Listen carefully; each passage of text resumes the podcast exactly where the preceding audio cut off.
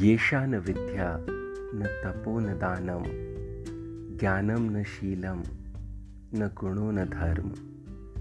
ते मृत्युलोके भुवि भारभूता, मनुष्य रूपेण मृगाश्चरंती हिंदी अर्थ, जिन लोगों के पास विद्या, तप, दान, शील, गुण और धर्म नहीं होता, ऐसे लोग इस धरती पर भार के समान हैं।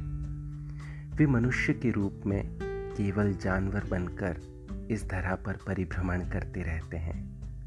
अतः हमें अपने जीवन में सभी गुणों का विकास उनकी प्राथमिकता के अनुसार करना चाहिए। इस संदर्भ में एक लघु कथा प्रस्तुत है। एक बार विज्ञान की कक्षा में एक विज्ञान के अध्यापक प्रवेश करते हैं। उनके साथ में एक कांच का जार, कुछ पत्थर, कंकड़ और कुछ बालू रेत भी होती हैं। अध्यापक के प्रवेश करने पर सभी विद्यार्थी उनका अभिवादन करते हैं। अध्यापक कक्षा को बताते हैं कि अन्य कक्षाओं की अपेक्षा वे आज कुछ विशेष सीखेंगे। विद्यार्थी बहुत खुश होते हैं, बहुत एक्साइटेड कि आज उन्हें कुछ विशेष सीखने को मिलेगा। अध्यापक अब खाली जार में पत्थरों को भरना आरंभ करते हैं। जब तक जार नहीं भर जाता, वे पत्थर भरते रहते हैं। जार के भरने पर अध्यापक विद्यार्थियों से पूछते हैं कि क्या जार भर गया?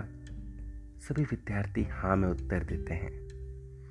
अब अध्यापक ने कंकड़ों को जार में डालना आरंभ कर दिया।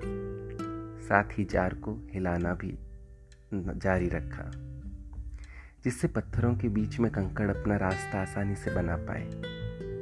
अब तो जार लगभग पूरा भर गया था। दोबारा अध्यापक ने विद्यार्थियों से पूछा, क्या अब जार पूरा भर गया? इस पर दोबारा विद्यार्थियों ने हाँ में जवाब दिया। तो अध्यापक ने पूछा, कि क्या इसमें कुछ और डालना संभव है? अब विद्यार्थक, अध्यापक ने उसमें बालू के कण डालने आरंभ किए। बालू के कणों ने अपना रास्ता बनाते हुए उस जार में प्रवेश कर गए। अध्यापक के दोबारा पूछने पर विद्यार्थियों ने कहा कि अब तो जार पक्का पूरा भर गया है। ऐसा सुनकर एक हल्की सी मुस्कान के साथ उस अध्यापक ने उस जार में पानी उड़ेलना आरंभ किया। देखते ही देखते वह पानी भी उसमें समा गया।